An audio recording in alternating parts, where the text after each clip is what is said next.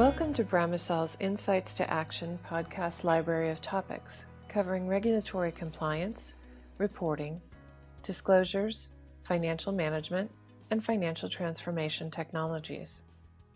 Bramasol is the leader in S A P-based finance solutions and a co-innovator with S A P on developing and deploying purpose-built compliance capabilities. Learn more about Bramasol at w w w dot bramasol dot com. Uh, this is Jim Hunt for Bramasol's Insights to Action podcast series. Today, I'm really pleased that we have John Scott, who's Senior Technical Accounting Advisor with Bramasol. Uh, John's got an extensive background with uh, Big Four C P A audit experience. Uh, he's got a background in technical accounting, S E C reporting, business development. And uh, over the years, he's worked uh, in many implementation projects for companies in the one hundred million dollars to five hundred million dollars range. Recently, he's uh, been through uh, RevRec and leasing compliance implementation. So today, we're really going to focus on um, having complied with RevRec and leasing um, accounting changes. What do you do next to optimize and transform? So, John, it was really great to have you. Thanks for joining us. I uh, appreciate it, Jim. As Jim mentioned, I have a pretty extensive background in the Big Four uh, auditing companies, as well as helping them implement new accounting guidance. And as Jim mentioned also, and I'm going to go through kind of a background to start with on this podcast on kind of going through the history of six oh six, I F R S fifteen, A S C eight forty-two, I F R S sixteen, just to kind of go through a brief kind of uh, logic on both of these. The I F R S fifteen A S C six oh six was effective for public companies in twenty eighteen, private companies in twenty nineteen. It really was a single scope model that follows a five-step process. You know, and the guidelines are all about the results of your end-to-end processes, starting with contracts through pricing, quotes, orders, and then ending with the revenue recognition. It's really all about trying to align the two standards as well as kind of get a, a single model of revenue recognition. And what really the big effects for organizations now that everybody's got this implemented is is getting out of that manual kind of process, because there's some significant disclosures you have to make in your financial statements on performance obligations, how you came up with certain revenue recognition criteria, et cetera. And then how that affects kind of your departments. Legal departments have to get involved because they're managing the customer contracts, managing risk, working out commercial terms, which is a real big impact on revenue recognition. And finance, for instance, has to be aligned with that and be able to capture that information, with your sales organization being involved because commissions, bonus, et cetera, can really impact what we call variable consideration. So that's kind of A S C six oh six, kind of a little background in a nutshell. With eight forty-two, that was effective for public companies this year in twenty nineteen. It'll be effective for private companies in twenty twenty. The big the big change there is for operating leases will now be recording on the on the balance sheet for lessees, and it's it's what we're calling uh, capital leases are now called finance type leases. So before, operating leases were just expensed, wasn't a big concern. It would show up in your five-year table as a, a contingencies. But now you record an asset and a liability related to those. For for lessees, I mean lessors, it's not a big change. They added, uh, you know, the same terminology, operating lease, direct financing, and they've got a third type lease called sales type leases. Now, the big challenges there, obviously, is getting and capturing all the leases. So completeness is a big issue, being able to go track them all down, particularly if you're in a decentralized environment, as well as capturing a lot of information on those leases. And also, you've got some other things called embedded leases, which were not a big deal, but now are, because they are potentially operating leases, which need to go on the balance sheet. Now, an embedded lease, what that really is, is you're getting something basically free for buying services or buying goods. Good example of that is, say, like you got a coffee service, you're getting a free coffee maker. Those might be de minimis, and you never need to record them, but you got to show your audit firms, that you've gone through the through the, the thinking process to capture all those embedded leases and evaluate them. Talk talk a little bit about uh, the various roads that uh, could have read, uh, led to compliance. Um, there's a, a lot of approaches that companies have taken to either treat it as kind of a a separate activity, address it with spreadsheets, standalone apps, and then there's other approaches that have looked down the road and uh, treated it with more of a an integrated approach. Could you take a couple of minutes and talk about those approaches? Yeah, absolutely. Um, for, for let me start with six oh six. Uh, you know, a lot of companies use a lot of spreadsheets to track all this information. It's a very manual process. So when six oh six was implemented, a lot of companies just got into compliance by just brute force, meaning they just captured the information they needed, particularly manually, complied, got their footnote disclosure information, and moved on. As a tangible example, I came out of the healthcare industry, helped them implement A S C six oh six, and healthcare has a lot what we call variable consideration, meaning they got a history of price concessions. That falls under the variable consideration. So there's a lot of data analyzed because you record what you eventually think you're going to collect, which in most cases is going to be a lot less than you billed the client or the patient. So, for example, there was numerous activities related to information, all handled in spreadsheets, very manual, prone to error, harder to audit, et cetera. A lot of companies are still in that boat. Now, if I go turn to A S C eight forty-two, same deal. Most people track their leases in spreadsheets, mostly for the five-year table, but it wasn't as big a deal. But now that you've got, say, two, three thousand leases, both equipment and, and real estate, you really need to get that tracked in the software because it involves a big calculation to put those leases on the books because your present value in the stream of future payments, that's what's recorded on your on your balance sheet for the right of use asset and liability. And conversely, you've got future calculations to amortize those leases off the, the financial records. Now, now, one particular thing about eight forty-two is even though it doesn't have income statement impact, because it's essentially the same thing you've been doing all along, it does have a big balance sheet gross-up impact to comply with the standard. And conversely, both standards need significant financial disclosure, and that information needs to be captured, which is in most cases handled manually. So the, so the so the big takeaway there is, yeah, you're in compliance, and for eight forty-two, you will be in compliance, particularly when you're a private company, but do you have the processes and the ability to capture the needed data easily, which makes your financial close process go smoothly and also is in compliance from a control and auditability standpoint. Great summary. Yeah, it sounds like if you've done a, a standalone a spreadsheets or a standalone app, you are at risk of um, inefficiencies going forward and an inability to scale or to sustain it and inability to use autom- automation. So kind yeah, of some, some companies have found themselves compliant, but in a compliance dead end. Absolutely. That's, that's, that's the key. And, and so, you know, what's the next steps? Now, I, I noticed automation. How does that come into play? Well, ideally, you want to automate these processes. For A S C eight forty-two, most most companies have gone and gotten uh, software to do that and being able to input all that software. So now you've got a trail for completeness for your auditors with that software, and you're also able to do all the calculations in automation. It also proves out SOX compliance, and then you work your processes and controls around that. You know, and, and one thing that's really good out there is, is we have a great product called C L M that helps with the disclosure, but also being able to handle all those leases. Conversely, on six oh six, the same deal. It's able to, to capture the necessary information, not only for your disclosures, but also for things that come up like multi-element arrangements, which involve being having to calculate a standalone selling price and allocate those prices accordingly to each multi-element to be able to effectively and in compliance record that revenue.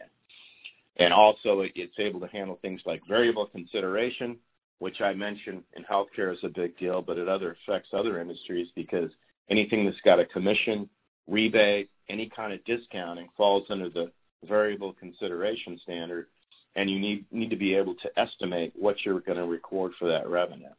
And that can be really onerous, particularly when you have thousands of transactions that you need to segregate and adjust that uh, variable consideration potentially, because the standard says you have to analyze at each reporting period whether you need to make any changes to your original es- estimate for the variable consideration. Other issues are, are contract modifications. Contract modifications which change the scope and or pricing of a contract arrangement involves having to go in there and make some adjustments to your revenue recording. So automation is a huge deal in this area.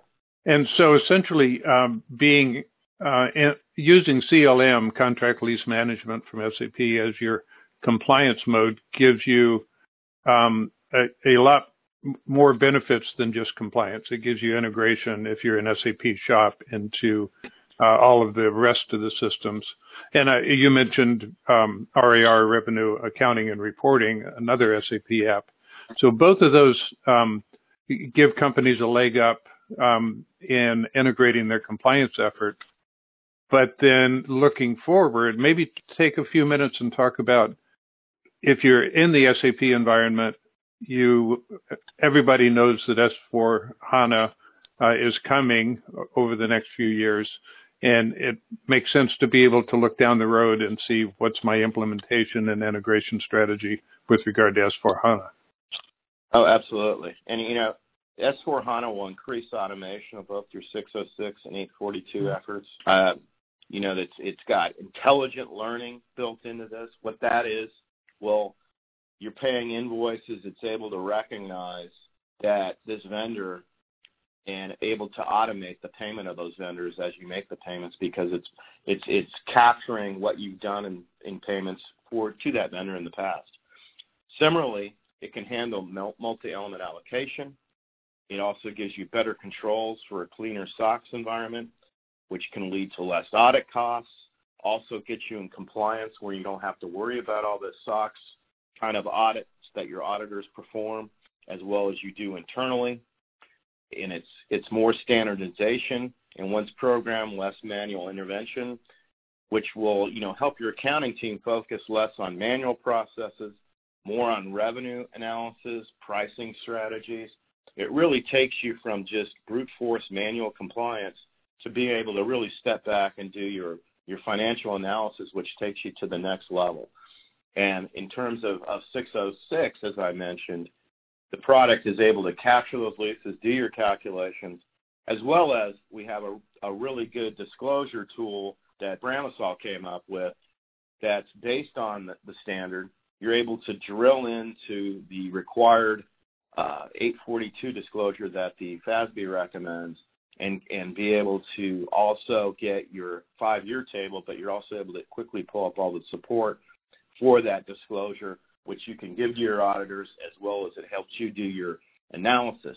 And the next level that on the S four HANA is they're coming out with a lot of good K P Is that, that help you manage your business more effectively from a lease cost standpoint, but also a revenue recognition standpoint, so you increase your efficiency as well as your profitability in the future. So, so what would you see as next steps for um companies that are looking down the road and want to be able to uh, optimize uh, their compliance and uh, ultimately use it to help transform their business operations? Next steps for me in a company is to go out there and look at those tools that takes you out of that manual environment to more of a cleaner automation environment, get a good product that's able to increase your efficiency for your organization, as well as to lead to more analysis skills, et cetera. I mean, there's, we have, S A P's got a great product. You know, Bramasol has a lot of experience implementing these products, and it's a really a good next step for these, for these organizations. It takes you out of just basic compliance to optimization, and then in the future with the K P Is into transformation, which helps you really get a handle on your business, how much your leases are costing, you know, what, what's the best bulk purchase of my leases because you're able to see when all those leases terminate easily. You're also to see what you're paying per square foot for real estate. Helps you get better prices there in terms of revenue recognition. You're able to go out and figure out where your revenue is coming from, what the best price of that revenue should be. Also be able to get those disclosures that are required, which are very onerous from from a from a, a, a GAAP standpoint, I F R S standpoint, that need to be in the financial statements. You can easily produce those. Cuts down on your time that your people are spending working on this. Reduces errors because you're getting out of that spreadsheet environment to a more automated environment, and it's just it's just a, a, a very good thing all around. So for next steps for me, I'm already complying, so now let's go out and get the tools we need to, to automate this.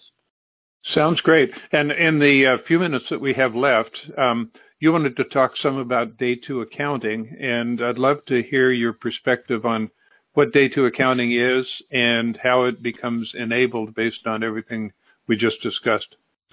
Yeah, absolutely. So as I mentioned earlier, day two accounting, now that everybody's in compliance with six oh six, now they're looking to say, okay, what things affect day two accounting? And as I mentioned, there's there's kind of three basic big items that affect day two accounting for, for A S six oh six compliance. One, multi-element arrangements. Well, you recorded that initially, but now you've got maybe changes to that to that vendor invoice where you added uh, additional services or products. And now you've got to go out and calculate that standalone selling price. You've got to allocate that standalone selling price to each element in the contract. And, and to be able to do that from an automated standpoint saves you a lot of time and money. Secondarily is variable consideration. That's a big deal, as I mentioned.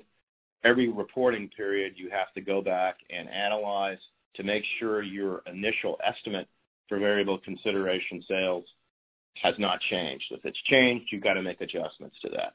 So being able to isolate which type contracts have variable consideration and being able to easily capture those and make adjustments to those and, and now analyze those is a big deal. The third is contract modifications. From an A S C six oh six standpoint, as I mentioned, it's a change in scope and pricing. You got to go in and make the necessary adjustments for those type contracts. Now, from an A S C eight forty-two, you're always entering into new leases.